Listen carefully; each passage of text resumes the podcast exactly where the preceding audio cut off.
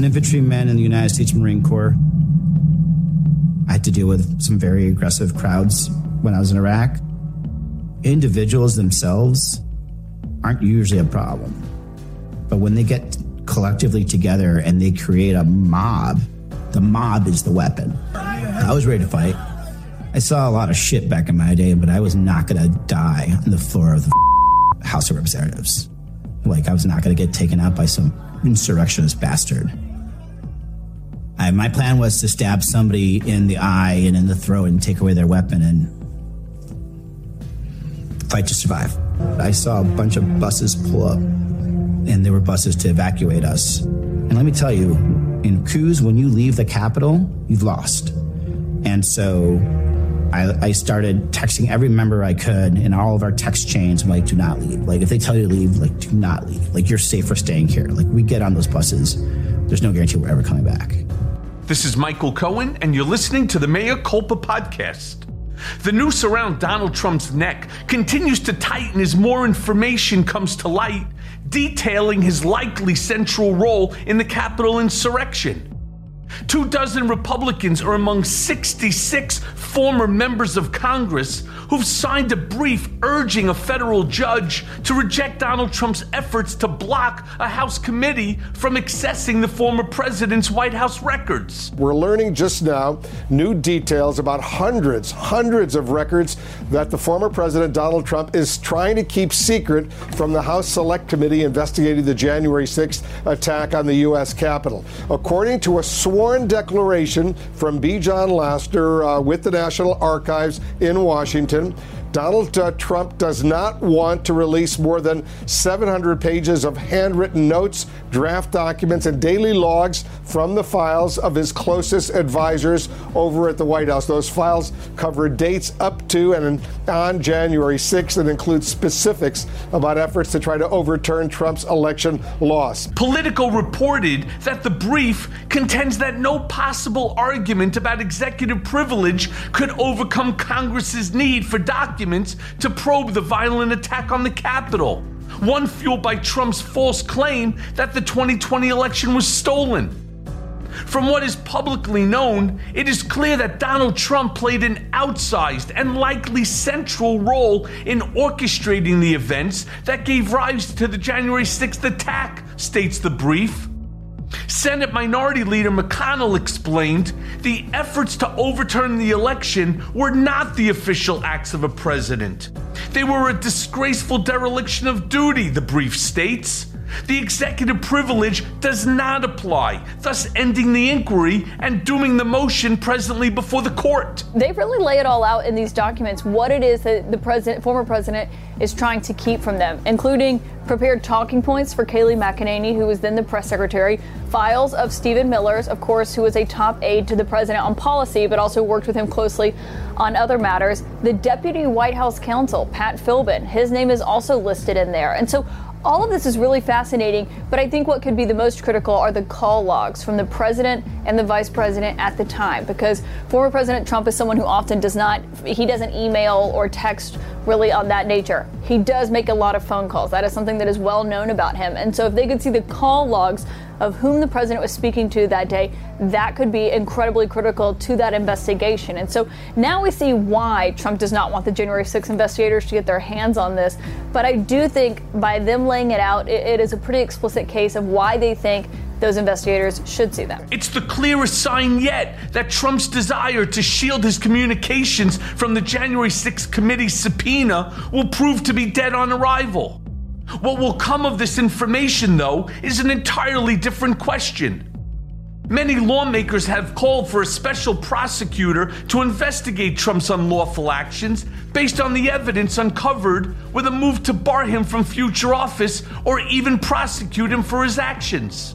Cover the truth. And the reason Donald Trump is claiming executive privilege is because he doesn't want people to know the truth because whatever is in those documents is surely embarrassing and probably indicting so he doesn't want people to see it. Plus he probably thinks it'll make it harder for him to run in 2024 if he ultimately decides to do that. Meanwhile in magaland things continue to get fucking weird. And as the late great gonzo journalist hunter s. Thompson once wrote When the going gets weird, the weird turns pro. It could be the only way to account for Trump world's continued and desperate attempt to whitewash what happened on January 6th while continuing to insist that the election was stolen. The results, predictably, are frightening as frustrated MAGA stalwarts call for armed revolution. Well, it means that the coup is ongoing. Uh, it means that the coup has moved from, um, you know, the rabble rousers, those losers, those wannabe terrorists that showed up on January 6th to, into the political realm, which actually does happen a lot if you follow terrorism. They sometimes find themselves into politics, and that there's going to be another attempt at this at some point. Uh, and either it will be in the courtrooms, it will be in the boardrooms. That's what you're seeing with Fox News, or it will be uh, in the uh, voting booths where they're making more difficult for people to vote, or they're just going to cancel altogether uh, the results of elections. So uh, it's a scary situation for this country. Uh, the insurgency has moved on from a bunch of people wearing camel pants to a bunch of men and women uh, wearing Brooks Brothers. Uh, and it is probably more dangerous uh, than what I saw on January 6th. Tucker Carlson has taken things one step further with the release of his three part series that claims, amongst other ludicrous theories, that January 6th was a false flag operation meant to crack down on the Patriot right.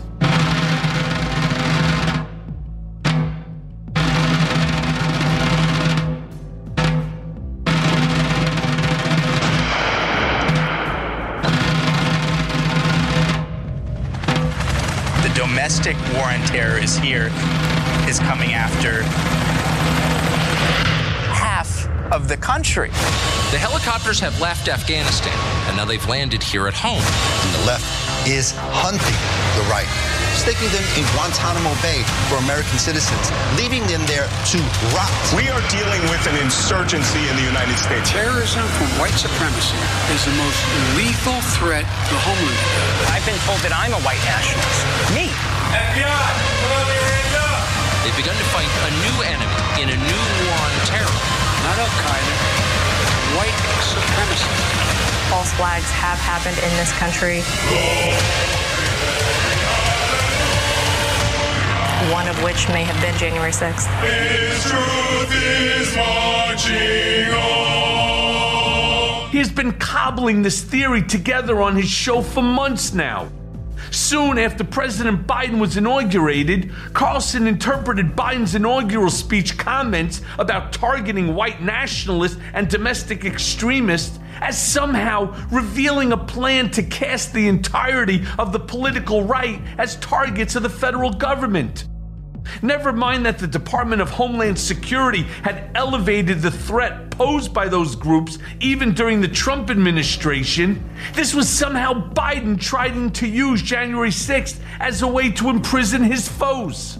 Ali Alexander, Nick Fuentes, just about uh, uh, everyone in uh, the insurrection movement, people who actually advertised the Stop the Steal live, like physically traveling around the country from state capital to state capital, doing practice runs, like when they in, invaded uh, uh, the Georgia capital. Um, these, uh, and in Michigan, uh, these folks are ecstatic because they have the biggest voice on cable, not just to help them get their message out, but to help them bilk all of their followers, all of these gullible people who watch Fox News, who, you know, unfortunately uh, are, are duped into this not alternative reality, but mythology.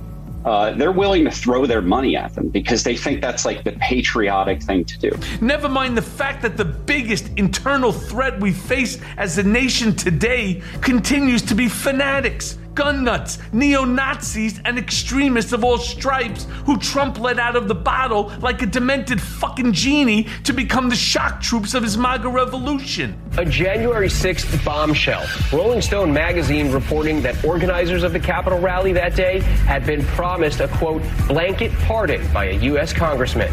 Rolling Stone reports Arizona Congressman Paul Gosar gave protest organizers the impression that he had spoken to then President Trump about the pardons for an unrelated investigation. The organizers said they allegedly spoke to, quote, a dozen U.S. representatives or their teams.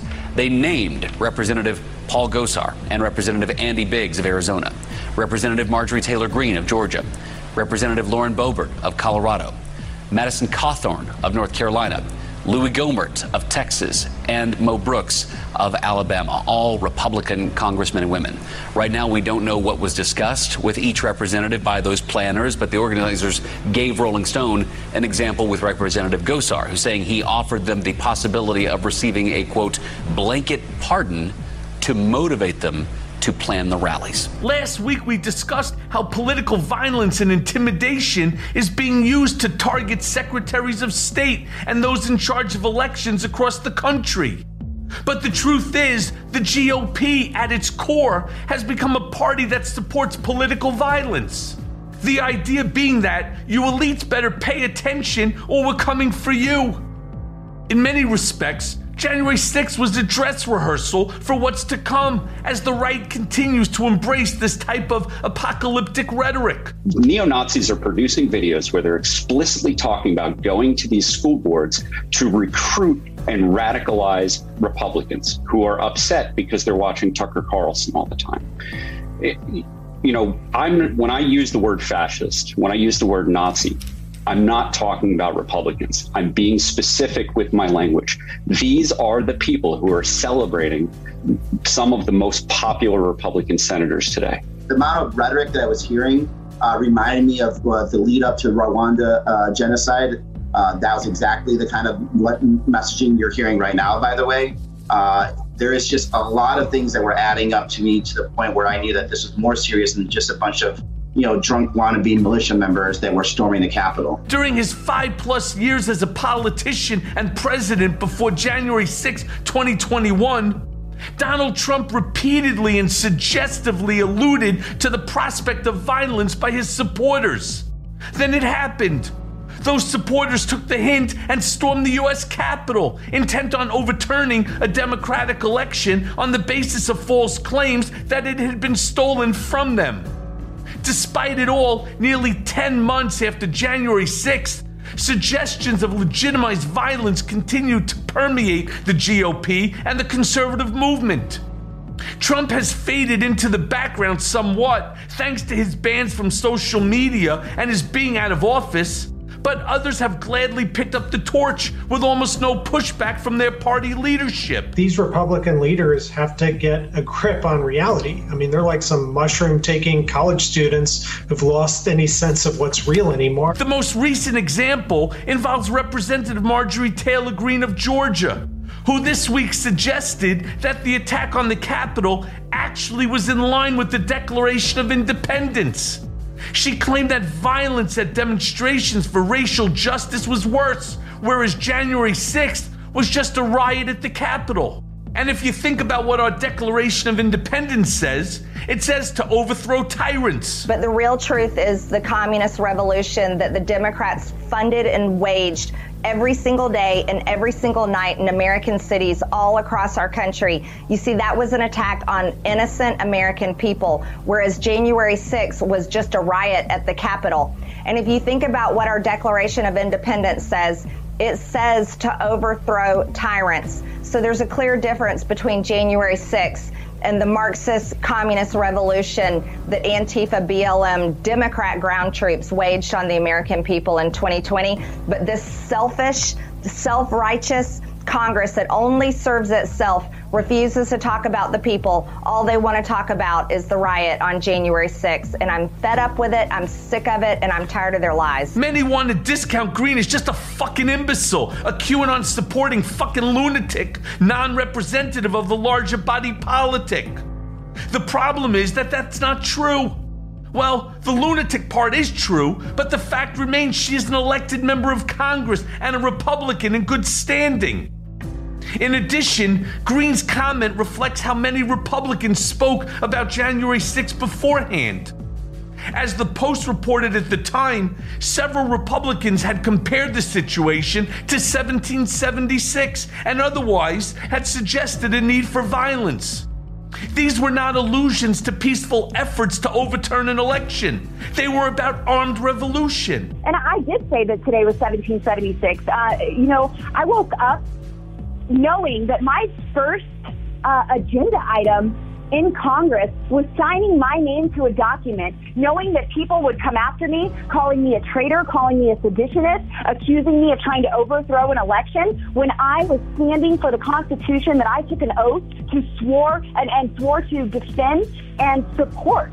And, and that's exactly what I was doing. And just like our founding fathers signed their names to a document, knowing the consequences that would come after that, they they did it because they believed in in what was right for our nation, in what was right for the people of America. And uh, you know, I, I, I took that very seriously. That I was about to in, engage in an act just like them, signing my name to that document. It, 1776 is the foundation of our country, and I'm proud to to stand and defend that foundation and fight for freedom. Even the day after January 6th, Representative Mo Brooks who wore a fucking body armor to stop the steal rally, compared the situation to Nazi Germany, in which people who are upset could either emigrate or you can resist, often through violence. Today is the day American patriots start taking down names and kicking ass. Then there's fucking Madison Cawthorn,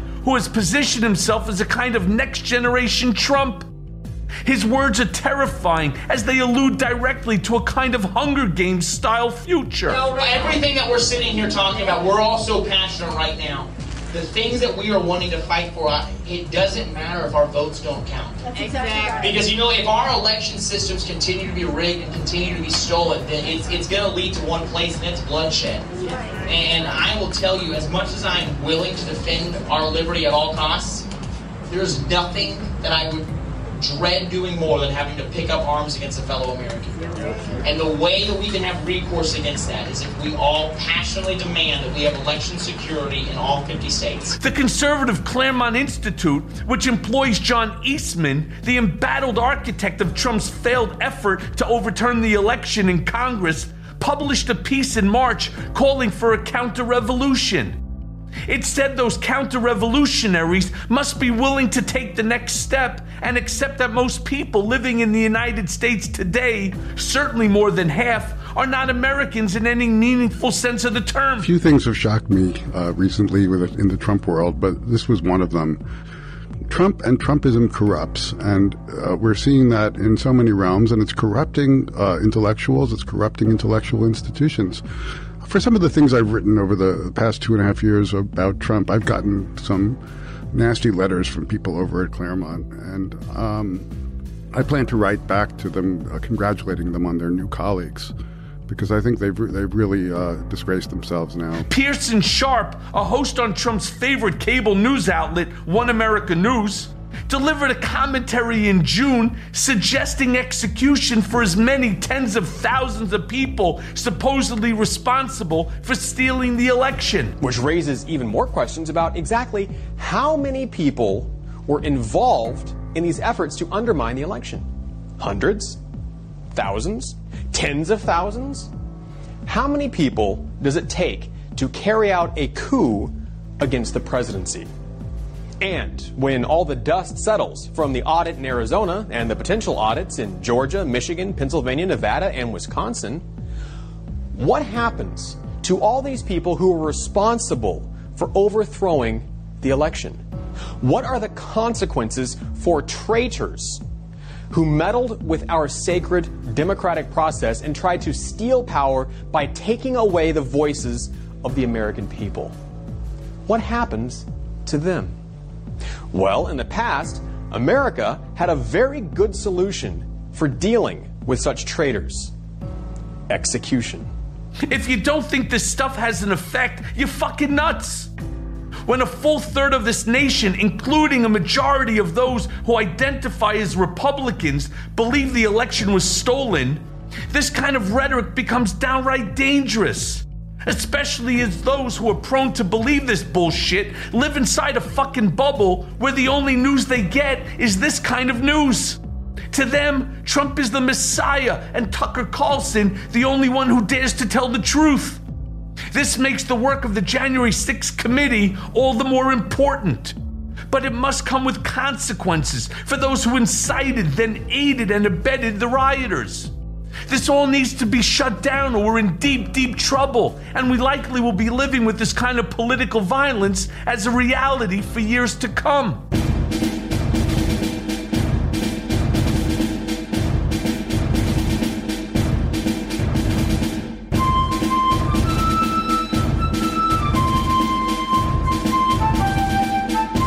And now for the main event. My next guest on Mea Culpa is Neal Katyal. The former Obama administration acting Solicitor General of the United States and the New York Times bestselling author of Impeach, the case against Donald Trump. In addition, Neal runs one of the largest Supreme Court practices in the world, where he occupies the role formerly held by now Chief Justice John Roberts. From the legal perspective, the man is an absolute heavy hitter and one of the sharpest minds we've had on the show to date. He has orally argued 43 cases before the Supreme Court, with 41 of them in the last decade.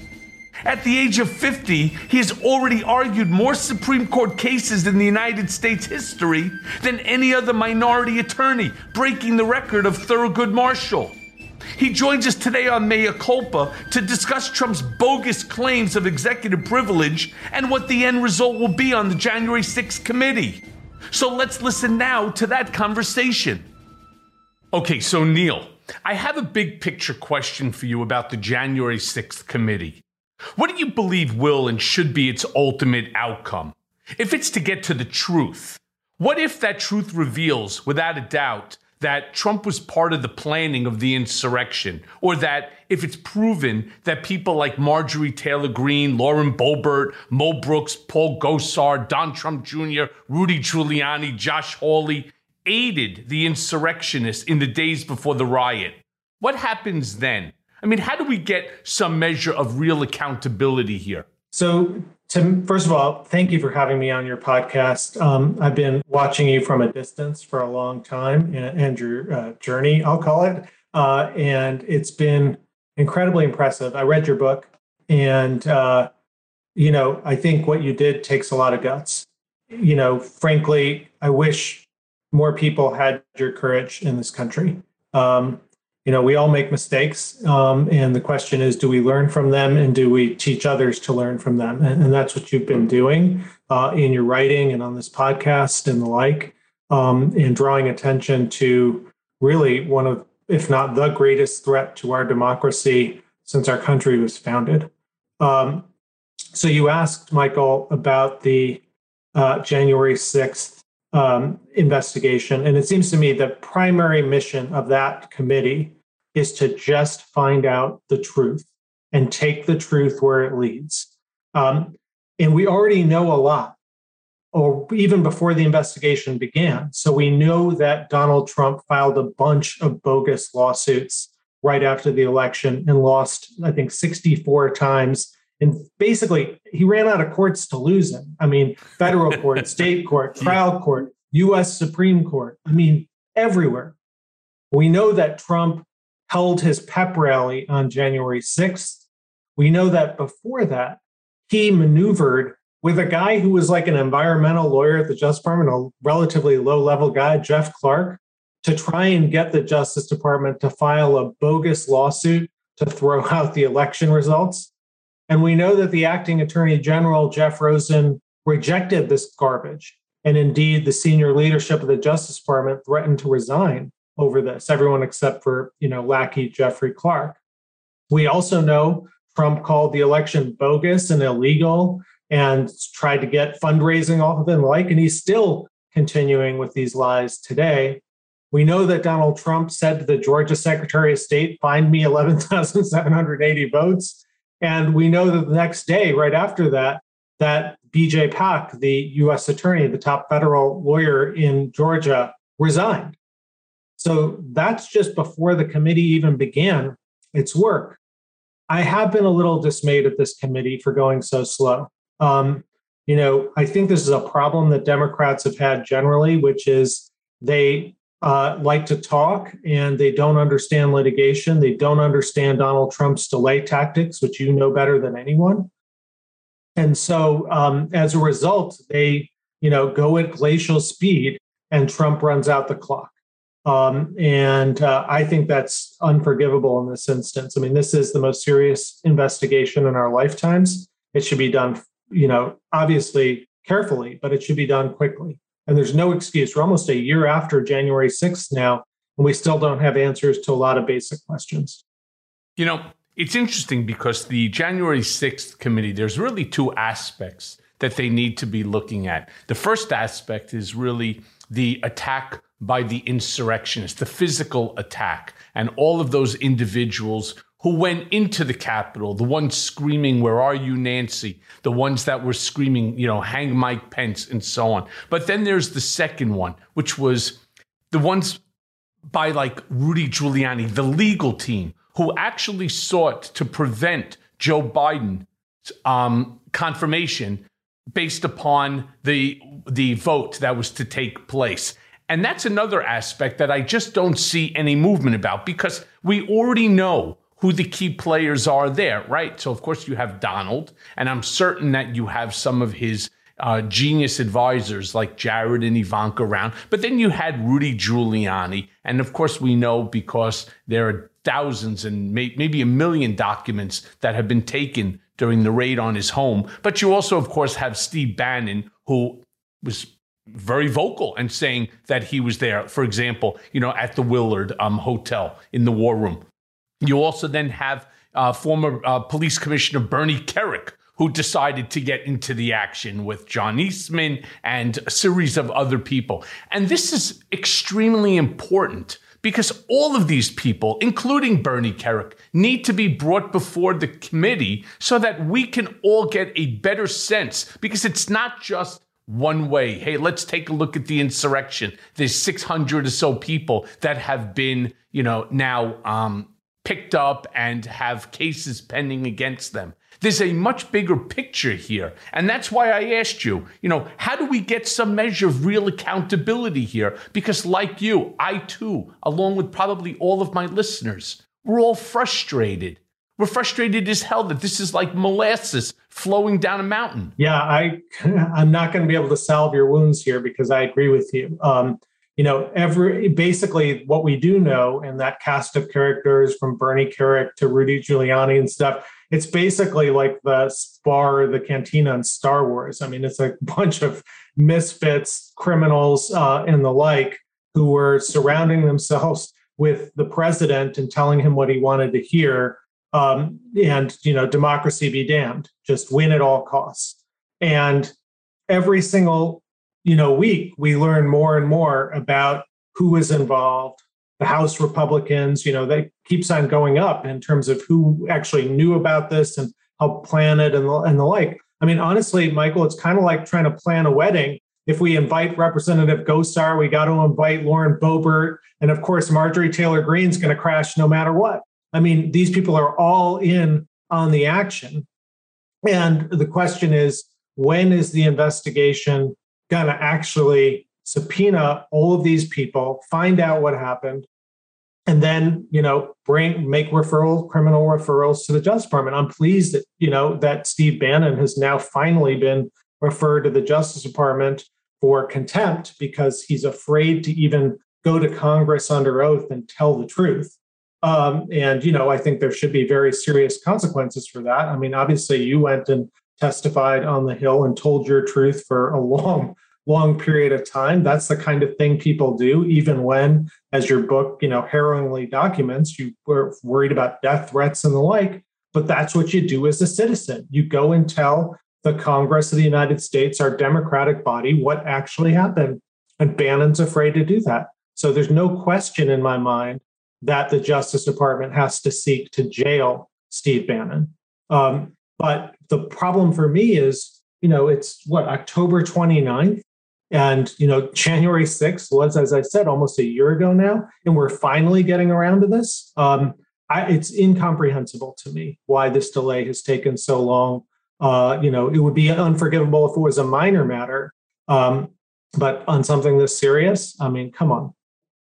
Look, on this show, we're very critical, not just of Donald Trump and the Marjorie Taylor Greenes with her AR-15s and the Rudy Colludi moronic Giuliani and you know the Josh Hawleys and these these fucking jerk offs of the world. That's not who we're only um, who we only uh, talk about here. For Merrick Garland, this is as far as I'm concerned, this is a Merrick Garland issue. What I know I was looking for when I heard that Merrick Garland was going to be our next attorney general was somebody that was going to undo the damage that Bill Barr and Donald Trump caused in terms of the weaponization of the Justice Department to go after people.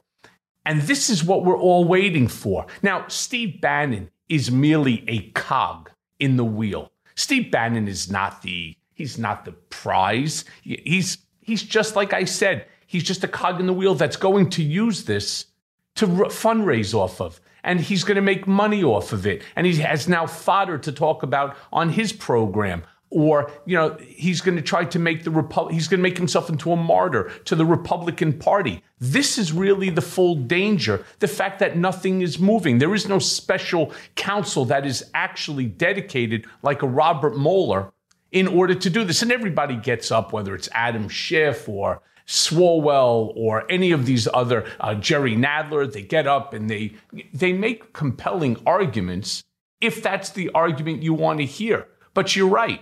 Steve Bannon is just one he's one person who's going to end up testify if he testifies. But now you have Dan Scavino, um, Patel, Mark Meadows. They're now negotiating in order to come. There was no negotiating with me. And by the way, I didn't testify, um, Neal, one time. That nine-hour, you know, shit show. Um, nine times I testified before Congress. Each one, each one for at least nine hours. Some were even more. The one with the House Select Committee on Intelligence by Adam Schiff. Not only did I do it once, I had to then come back. I came back a month later. So, yeah, it's my obligation to provide information. And that's exactly what I believe, as you rightfully stated, that's what I believe everybody's supposed to be doing. What am I missing? Yeah, so I um, I just remember from the book just that scene in which you stop, I think at like a rest stop or something, and you're afraid for your life when you're driving to DC to testify, and you know it still sticks with me because that is what we expect of American citizens, even when they're not, you know, facing what you were facing. And the idea that a president can surround himself with people who do the reverse and thumb their nose at the law enforcement apparatus, I just think is unforgivable. Now, now with respect to Merrick Garland, I think you and I are, are going to disagree a little bit because Merrick Garland is, he's got a very careful, lawyerly demeanor. To me, that's a good thing. We've already lived through, you know, Joker attorneys general uh, who were just partisan hacks. And I wouldn't want to see Garland breaking the norms of the department. So, for example, you know, he was asked this week by Senator Whitehouse and others about the status of the investigation on January 6th and the like, and he was basically evasive. But that's what we actually want in an attorney general um, and I'm not sure, yeah, I don't know that you disagree with this. I mean, but basically, we want an attorney general who's going to keep criminal investigations confidential until there's an indictment. Now, having said that, the key is going to be is Merrick Garland going to actually act, or is he just going to sit on his hands and say, this is too hard, I'm too afraid, or something like that? So, the first test of this, Michael, will see is is he going to seek to jail Steve Bannon? And you're absolutely right to say that's just one little piece. He's just a cog. But that to me is the first signal, the canary in the coal mine. If he doesn't seek to do that, then I'm going to be incredibly concerned. Then, is he doing a full investigation into Donald Trump and the members of Congress and all these other enablers? That'll be the next test. And along with that, the prosecutions that are currently going on in DC, you know, Chief Judge Beryl Howard, the uh, Howell in, in DC, uh, yesterday complained that the Justice Department was basically giving misdemeanor slaps on the wrist to some of these very severe criminals. You know, that's something that really concerns me as well. Why are these penalties so light for something as grave as storming the Capitol uh, armed uh, and the like? So I don't think we should get misled by the Merrick Garland demeanor right now. He's following the long traditions of the Justice Department. Um, and just because the Republican attorneys general uh, like Barr and the stuff acted like hotheads doesn't mean Merrick Garland is going to or should. Um, but time will tell. And I only have a little bit more patience at this point, Michael. So the difference between you and me is just that little bit. Sure, but let me use your own words. We're coming on one year since the January 6th insurrection. Nothing has happened so far. We've had a bunch of relatively meaningless committee hearings. Everybody gets up and they pound their fist onto the table. They make their five minute speeches so that they can use it for their own uh, video clips and so on. This is all slow moving. While I agree, we need to have somebody, a better tempered, not a weaponized attorney general as we do in Merrick Garland. But come on, man, right? There are so many issues. And I've often said this to many prosecutors you don't need to kill 10 people to be charged with murder. There are more than enough facts and documentary evidence in order to indict Trump, Jared, Ivanka, Don, Allen Weisselberg, Matt Calamari, the Trump Organization, Matt Gaetz, Josh Hawley. There's more than enough documentation there. So, what is he doing? Why do we not have 12, maybe 15 special counsels looking at various different things that I believe a fifth grader can actually prove? Right. So, first of all, I don't think the special counsel route is going to actually change anything. So, I don't think it's it's necessary here um, because you know the typical case for a special counsel is when there's a conflict of interest when the special counsel is being asked to investigate the, his higher up like the president or vice president. And the attorney general who was nominated by that person and serves at the pleasure of the president can't easily kind of investigate his boss. So that's generally what it's for. Now it's true that when we wrote those regulations back in 1999 we said it could be done for a broader purpose if the quote public interest requires it. It's not clear to me that the public interest here requires a special counsel because you know there isn't a conflict of interest. It's not you know unheard of for a crim- for a criminal investigation of a former high-ranking uh, you know government official to take place. Now it might be that we need a special counsel. I don't know. Um, I don't know all the facts and documents, and you know none of us do that are at issue here. But I fundamentally agree with you. This thing has to be done expeditiously, and you know the Justice Department can't play, play by the same rule book when it comes to speed and diligence that it does in ordinary criminal investigations, because as you have documented better than anyone, Donald Trump will break every norm will stall every chance he gets, will lie, will cheat, and steal to avoid having to tell the truth. And that's what he's instructing other people to do. And so the Justice Department has to not, you know, they don't have to like go and pub- publicly, you know, you know, launder their evidence before an indictment. Of course not. But they have to understand this is a war and a war against the truth. And that means you know, arming everything up with litigators to move quickly and file motions to expedite everything when it comes to enforcing subpoenas and the criminal sanctions and the like. And you can't treat this just like any other case. I mean, I think this is a war against our democracy. But recently, the Washington Post story on the Willard Hotel, uh, it's entitled War Room, that was set up by Trump loyalists, to me, is absolutely shocking. It's deplorable. It's many, many different things. I mean, does there need to be a dead body with a note from Rudy Colludi Giuliani that says I did it before somebody actually gets held accountable? What I don't understand, and I and this is where I really need your help here. I don't understand how a group of senior Trump staffers can meet and plan an insurrection, attempt to overturn the election, and nobody goes to jail. In fact, there's barely even an investigation right now that has produced any fruit if you would, discuss this with me. Do you think anybody will actually be punished? Well, I do think people will be punished. Um, I, I think you're absolutely right that, you know, a cabal of people, both government officials and non government officials, that are trying to organize a coup. Yeah, I think that is the essence of what criminal prosecution has to be all about. And just to take one story in this, you know, storyline, take John Eastman who some people call a legal scholar. He's neither legal nor a scholar. He's a joker, as far as I can tell, but nonetheless, a joker who Trump listened to. And you know, it was revealed in the Bob Woodward uh, Costa book that he wrote this. John Eastman wrote this two-page memo that justified basically how to coup. And Eastman, yes, last week, you know, wigged out, went and gave all these interviews saying, I didn't actually believe that memo. Uh, I was just told to write it.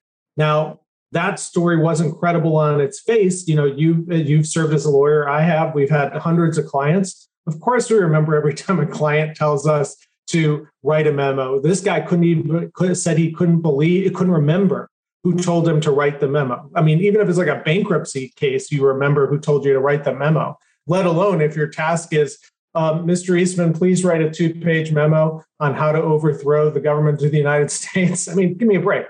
Okay. And then, of course, things got far worse for John Eastman because there was a leaked tape just a couple days ago, which basically shows Eastman versus Eastman versus Eastman. There are now three John Eastmans. One is the guy who wrote the memo on how to coup. One is the guy who disclaimed the memo last week saying, I was just exploring how to coup. And now we've got the guy on the videotape who disagrees with the second guy and says, No, I'm all in on the coup. And my memo is solid and there's no reasonable argument against it.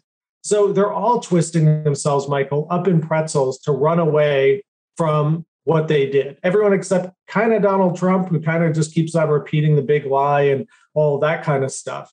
But ultimately, this is a job for law enforcement. It's probably a job more for law enforcement than it is for congressional investigators because uh, law enforcement has a wider variety of tools and you know bigger threats available to them.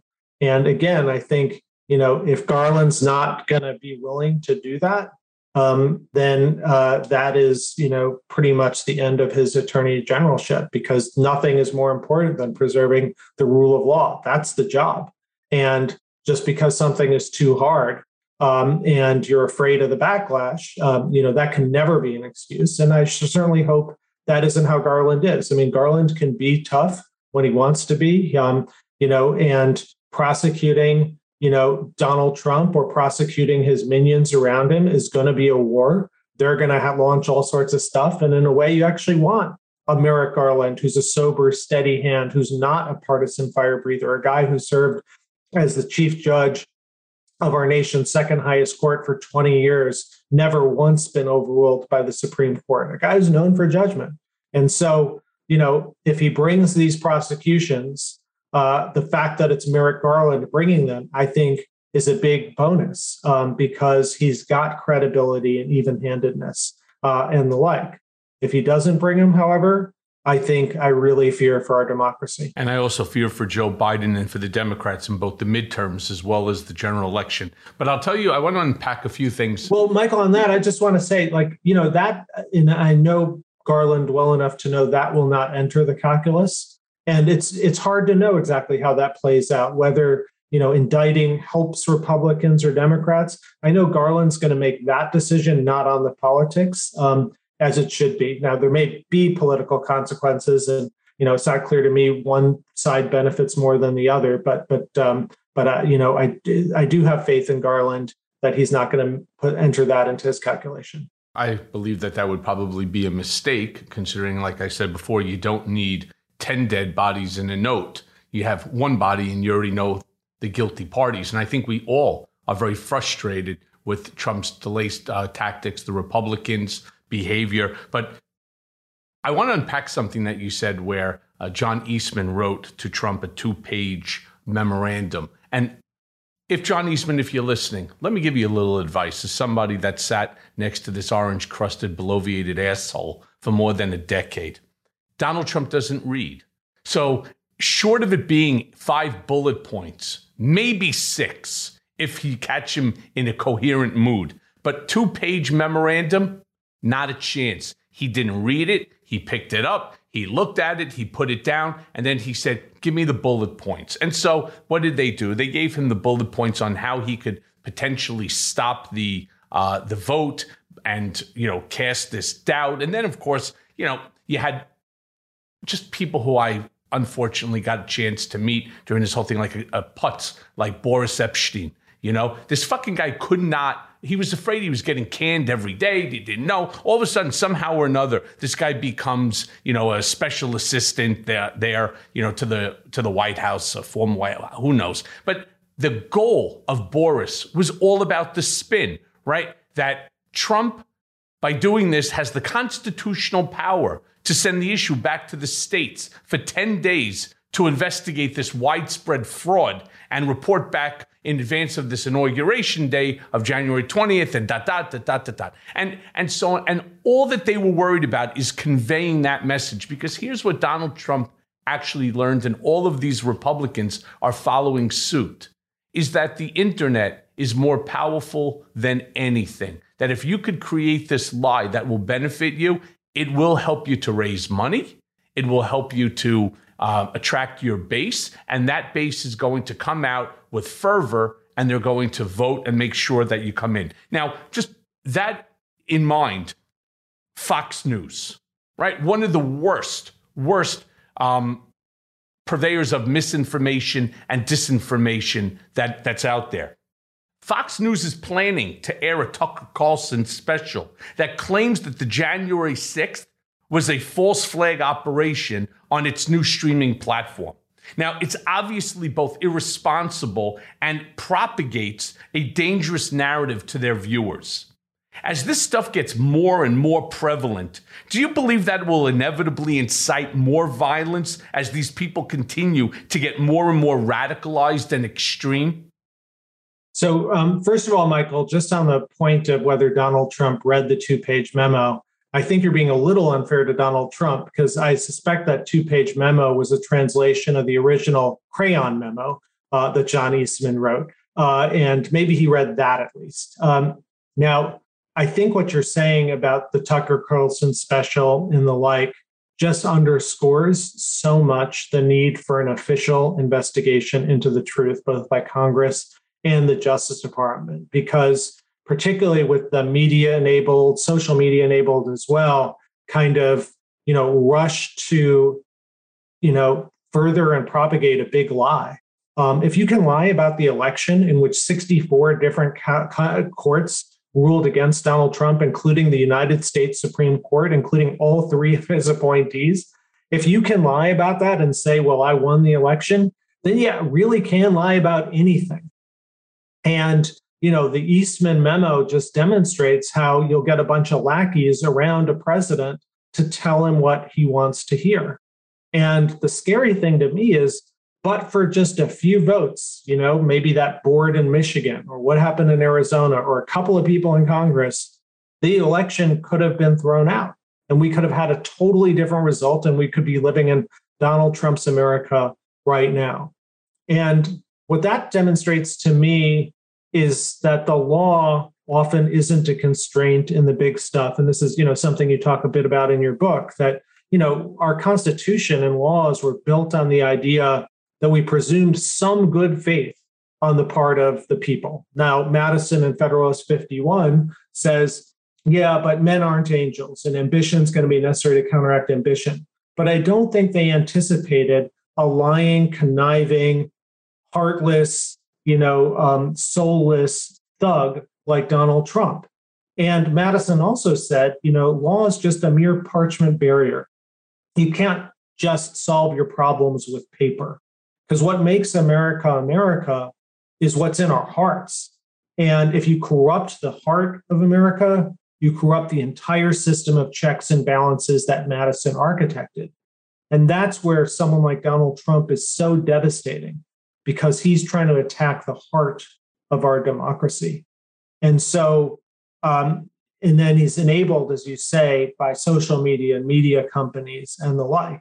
So this is an unprecedented threat and why we have to treat it that way. Well, Neal, I think you left out a couple of adjectives for Donald as well. I mean, you left out racist, sexist, misogynistic, xenophobic, homophobic, Islamophobic, anti Semitic, and germophobic all at the same time, right? This is not the person that you want your children to emulate, right? This is a guy who understands media. It's about the only thing he truly understands is media. And he understands that there's a group of people out there who are disheartened, disenfranchised, whatever D word that you want to use, because it's a Donald word.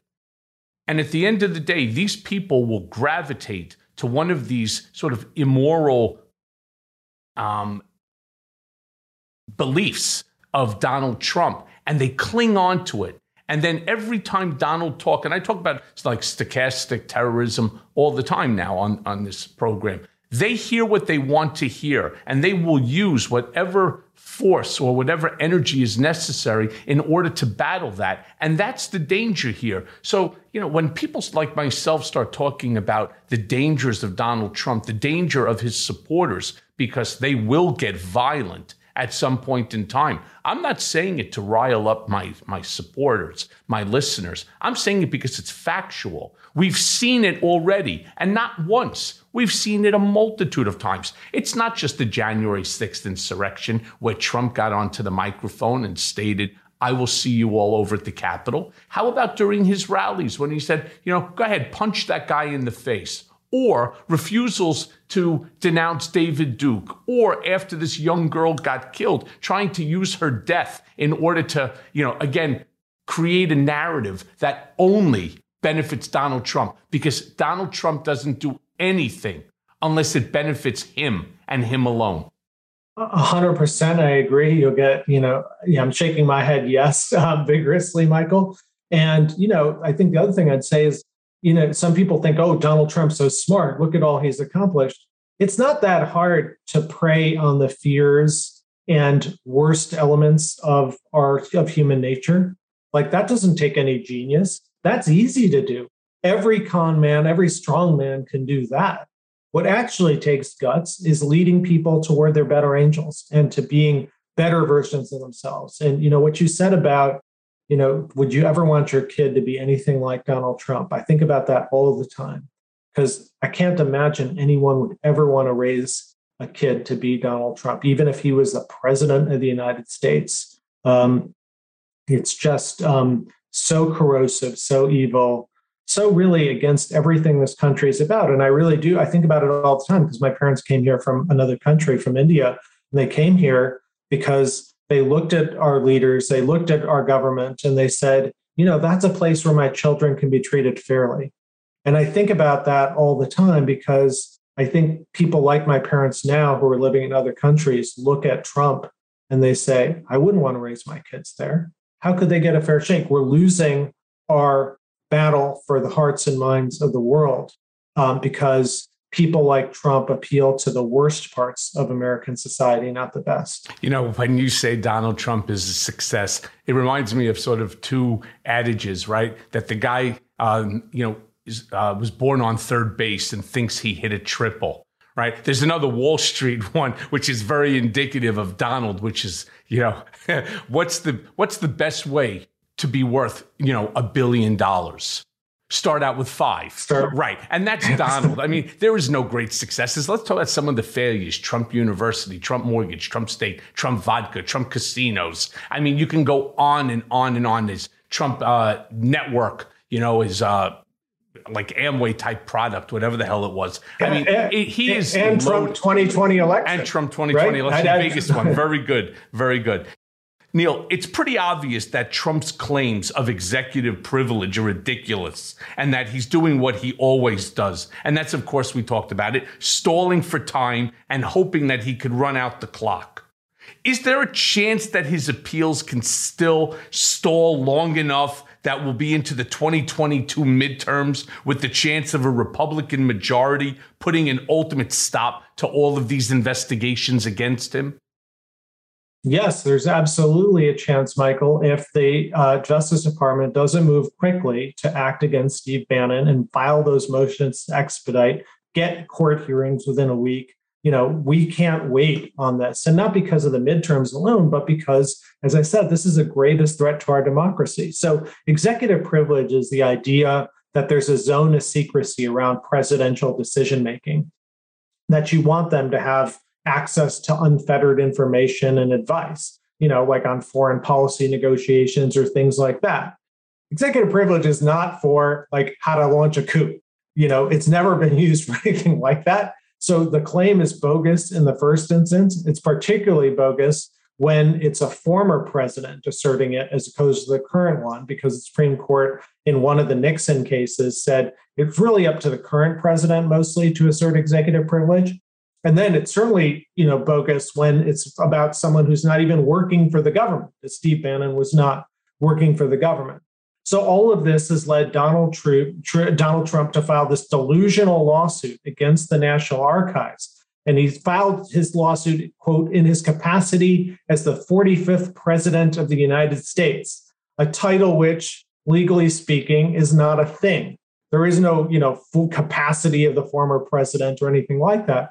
And he filed his lawsuit, as I say, against the National Archives to block Bannon's documents and others from being turned over to the investigators. And the archives, of course, also house our United States Constitution, which makes it the repository of two sets of documents that Donald Trump would like us to ignore. Well, look, sometimes this is it's so I receive so many, you know, text messages and emails and communications on social media and I'll tell you what a lot of people do believe. A lot of people believe that the Department of Justice is actually waiting for the district attorney here in New York and our attorney general, Tish James, as well, along with the attorney general in Georgia and some of these other actions that are pending against Trump, that they're waiting for those to come first.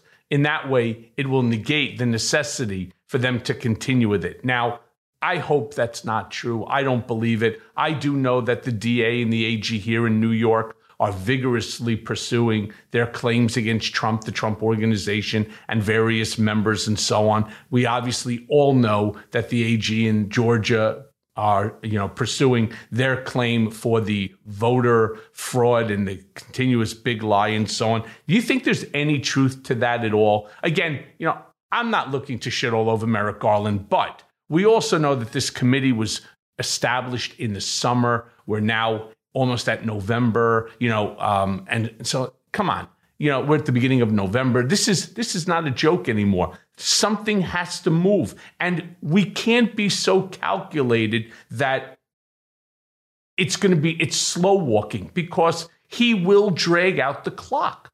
That is exactly what he does. He's doing it to me in a personal lawsuit that I have against him and the Trump organization. They just slow walk it, knowing that the courts, because of COVID and his ability to slow walk cases, that he's going to play and he's going to hope that the midterms come around and change things.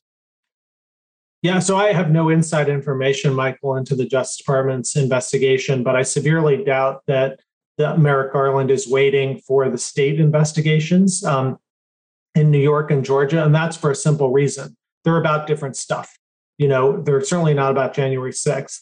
Um, and so, uh, you, you know, the Justice Department does, when you have the same crime, which is both federal and state, engage in a complicated dialogue with local and state prosecutors. Like, you know, I'm special prosecutor in the George Floyd case, and it's been recently, you know, revealed that there's a federal indictment against Derek Chauvin. Um, you know, so uh, you know, but the, and we went first and tried him in state court, as as you all know. So you know, there are uh, instances in which both the states and the federal government will bring a prosecution, and who goes first is a complicated question when it's a common set of facts. But here, the facts in, are are different, uh, and you know, and I, I, they could both be done at the same time. So I don't think that's what accounts for the delay here. I think it's something else. I sure hope you're right about the New York investigation, and you obviously know more about it than anyone on the outside, I suspect. Um, but you know, again, my question is: It's been a long time. You know, it didn't take that long to investigate this. Let you know, I know they hired uh, you know FTI, some consulting firm and the like, to go through all the financial data. But at this point, it's time to put up or shut up. Right. I mean, they could have gone through that financial data in 45 days. I mean, they took from me about 14, 15 million documents. We had 45 days within which to resolve it. Uh, another issue is take the SDNY. They charge me with campaign finance violation where Donald Trump is a co-conspirator. He was co-conspirator number one. Not only was it done at his direction, but for his benefit. All of a sudden, the Southern District of New York, Tom McKay, Nick Roos, this Andrea Griswold, uh, what's his name, Khuzami, Robert Khuzami, um, Geoffrey Berman, everybody steps away. There's a whole slew of sealed indictments that were sitting there. All of a sudden, they step away from it and they said, there's not enough information in order to pursue this case. This is why people are so angry with Merrick Garland. Now, I know Merrick Garland has nothing to do with the Southern District of New York's corruption, has nothing to do with it at all. It's just the fact that Donald Trump seems to be Teflon. He seems to be able to get away with everything. And that's the reason why Merrick Garland has to step it up. I know it's not his nature, but we need somebody who's in between the Merrick Garland that we know and the crazy Bill Barr. Somebody that's willing to move things along.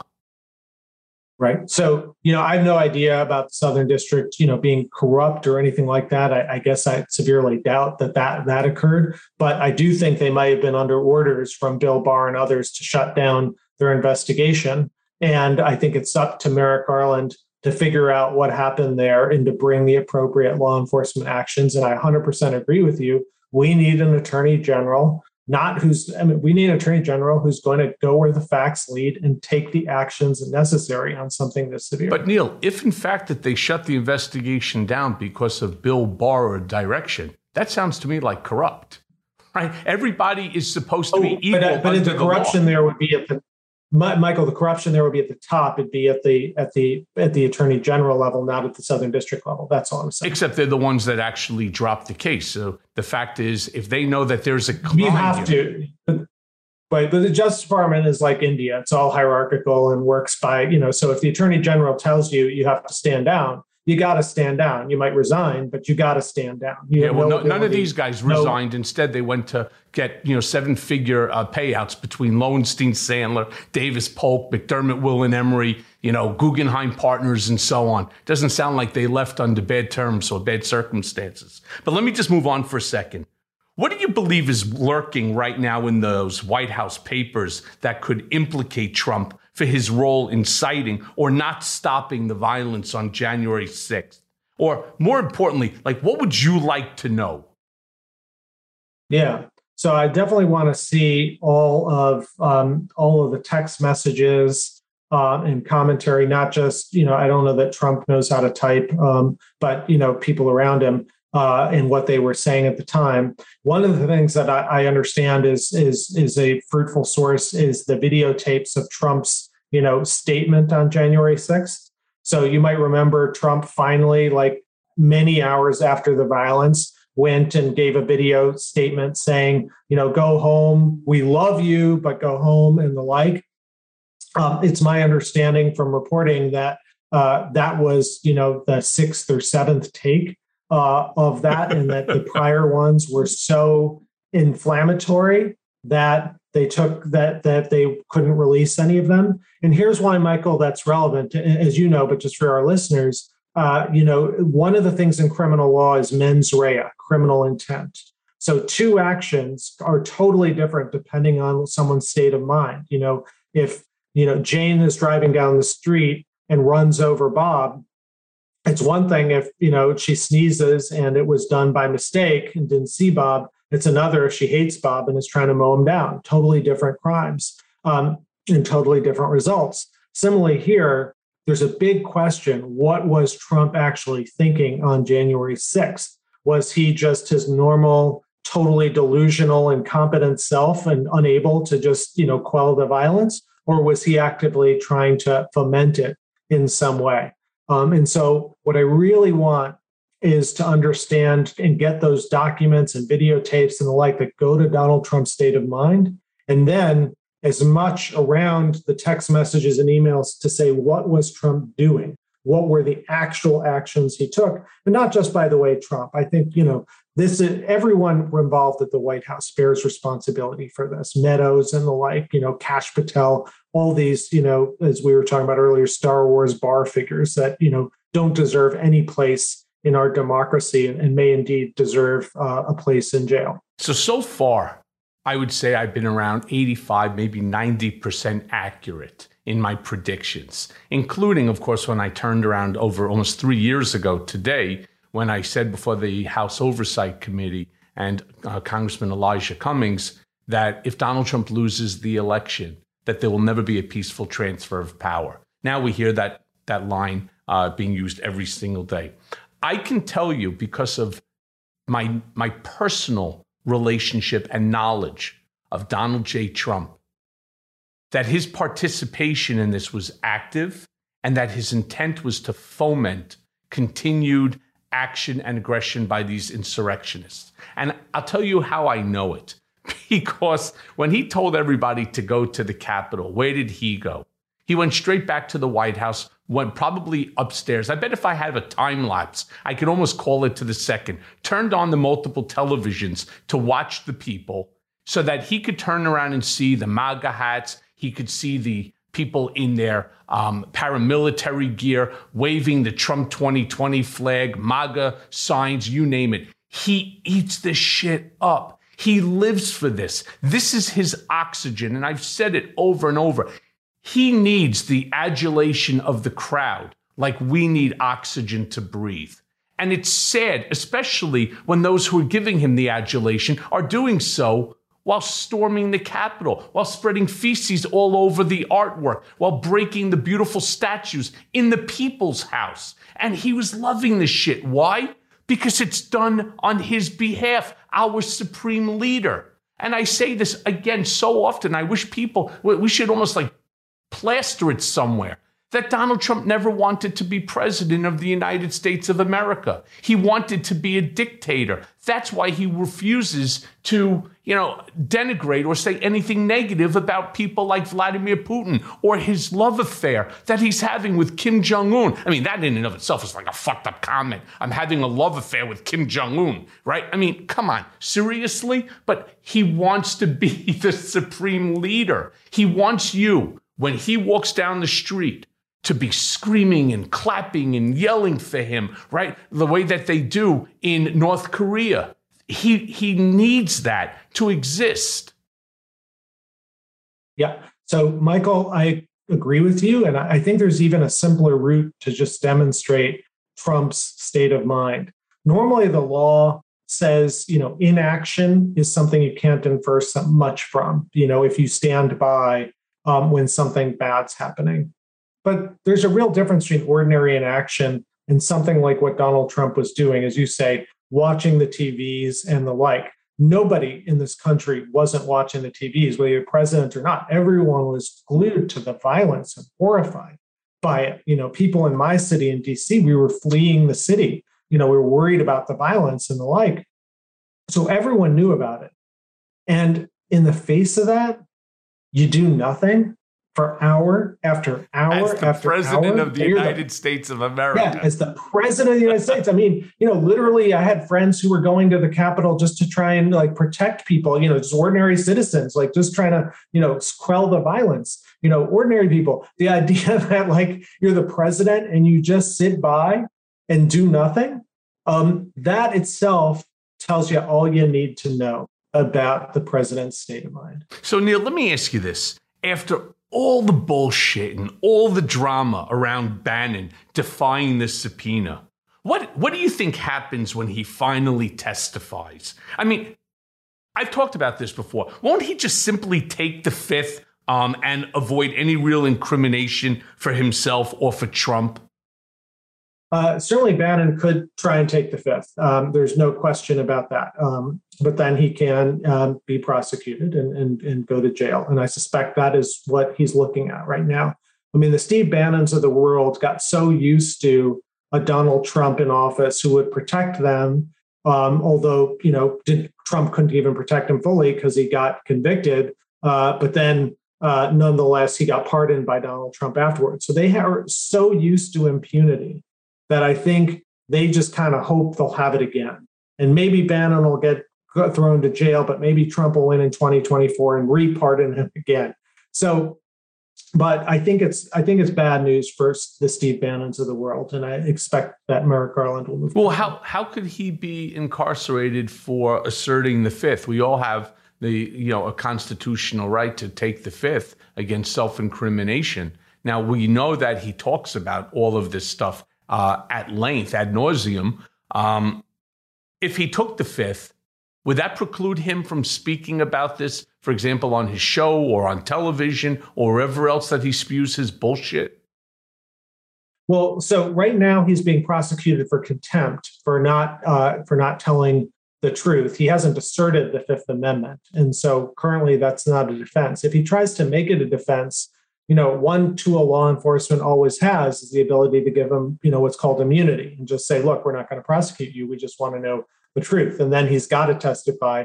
Otherwise, he faces a contempt action uh, again.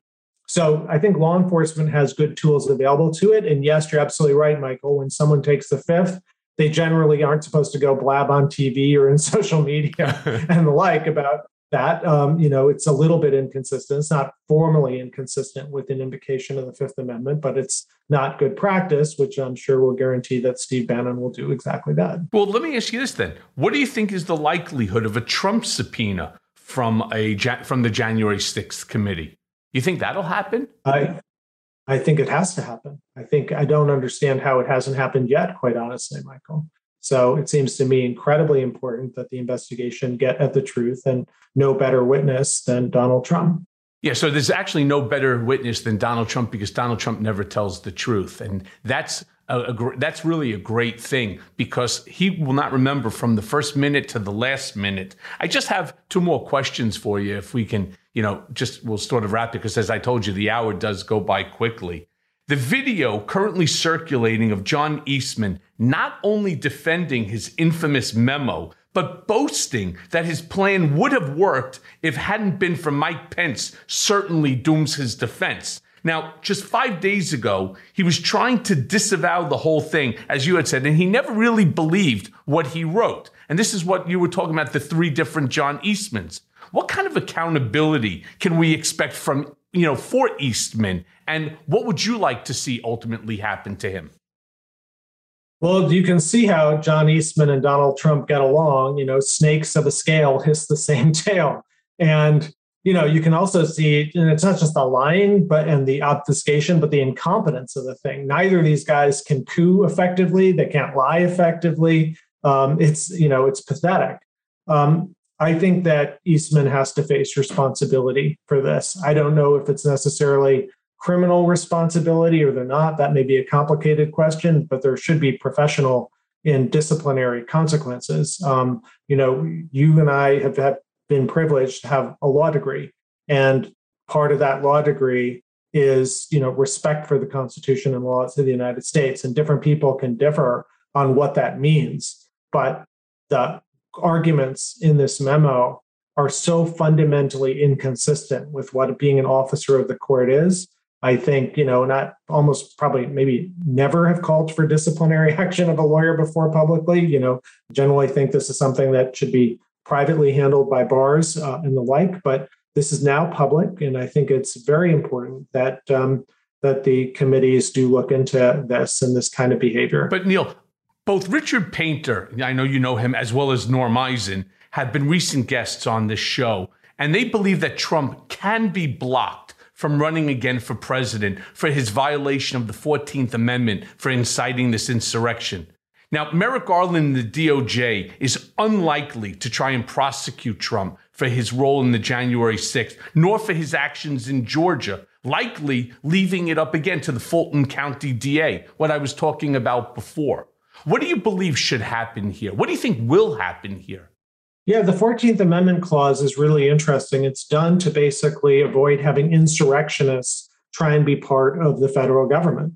And you know, there are a bunch of people now, um, both Donald Trump and uh, some members of Congress, who are insurrectionists, and uh, and so I do think that that constitutional Fourteenth Amendment option is available and should be particularly looked at if Donald Trump isn't prosecuted. My view is that there is a lot of evidence against Donald Trump, and I could see, uh, you know, the prosecution you know going forward. And um, and if there is a criminal option available if the state of mind and actus reus evidence is good enough by all means you have to do it. Because as you've said many times this guy is a clear and present danger to our democracy and the first job of law enforcement the first job of the attorney general the first job of the justice department is to protect the rule of law so neal like i said we're coming down to the hour, I have one last question for you, and it's it's a personal one to me because I'm very open in terms of how I feel about Matt Gaetz, in terms of what he did to me, what he tried to do to me on behalf of his supreme leader. So I want to switch gears and I just for this one question talk to you about Matt Gaetz. Now, it was announced last week that the Department of Justice was adding two more prosecutors to the team, one with expertise in child exploitation crimes, and the other is a top official in the DOJ's public integrity section. When the DOJ expands a team like that, what does it tell you about the case? And do you think that we'll see an indictment against Matt Gaetz soon? So um, it's a very serious step. Uh, whenever you're investigating pretty seriously a member of Congress, you try and bring someone in from the public integrity section. They're used to handling these kinds of high stakes cases involving political figures. And so it suggests to me the maturing of the investigation uh, and the like. Now, it's hard for me to know um, from the outside how serious the evidence is. It sure looks like it's pretty serious, and it looks like his uh, wingman or whatever in the prostitution scandal and the like has Joel Greenberg yeah. is working for the for the federal government and giving them information. So if I'm Matt Gaetz, you know, I'd be pretty worried at this point. And you know, I suspect that's why Gaetz is doing all this MAGA stuff and, and trying to you know fundraise off of this and the like and playing the victim card. Um, but the facts are going to be the facts, and Matt Gaetz doesn't have a lackey Justice Department anymore to rely on. He's got a real one, and that he's got to contend with. And you think that there's a possibility for an indictment soon? Uh, again, I don't know the timing, but you know this has been going on for quite a while, um, and with a cooperating witness like this wingman guy, I suspect it would be soon. Well, Neal, let me thank you so much for your time. Thank you for your insight. Just thank you for coming on Mea Culpa. I hope to have you on again interesting conversation. Thank you so much. I really enjoyed it. Be well, Neal. And now for today's Mea Culpa. If Neal Katyal represents the best and brightest of our legal minds, I am left with a significant amount of hope that accountability for Trump and his band of criminal co conspirators is not only possible, but forthcoming. Yet, I am still puzzled by how it was possible for this group of fucking imbeciles to come as close as they did to overturning our democracy in the first place. If what happened wasn't so deadly serious, it would be almost laughable how incompetent each and every one of these people were in carrying out their duties. And that's what truly frightens me. Replace Rudy Giuliani, Steve Bannon, John Eastman, and these other turds for competent legal minds, and their quest to overthrow this election seems quite plausible. And that's what the GOP is counting on. As we are distracted by the histrionics of Trump and investigating this clown car coup, the GOP is stacking the state election boards with fellow travelers, willing to go farther in their quest to undermine future elections. We got lucky this time around that Trump is such a fucking idiot and surrounds himself with the absolute bottom of the barrel. But next time we won't be so lucky. Between the voting measures being pushed through GOP controlled state houses and a new generation of candidates running on Trump's big lie, we are looking at a frightening future where each and every election will be its own referendum on the future of democracy. Imagine having to go through all this again in 2024 and then in 2028 and every fucking time that we cast a ballot. This is what we're up against and why accountability for Trump and all these bad actors is so crucial. But justice must be swift and merciless. Otherwise, where is the deterrent? They'll try and try again until they succeed because nobody will stop them. We must not let this happen, or this nation is doomed for the foreseeable future. And thanks for listening. Mea Culpa is brought to you by Audio Up, Midas Touch, and LSJ Media, and it's written and produced by Jimmy Jelinek. Executive producers are Jared Gustat, Jimmy Jelinek, myself, Michael Cohen, and Phil Alberstadt. Our editor is Lisa Orkin. It may be a new day politically, but nowadays the landscape is more confusing than ever. Donald Trump may have lost the battle for the presidency, but in many ways, Trumpism is winning the war on the state and local level. Mea Culpa is here to help guide you through the wilderness and keep you informed. And let's face it, We all want Trump, Rudy, and the rest of these seditious traitors to see justice. And folks, it's coming. So stay tuned as I guide you through the twists and turns of the criminal process that will ultimately see them behind bars. Mea culpa, nothing but the truth.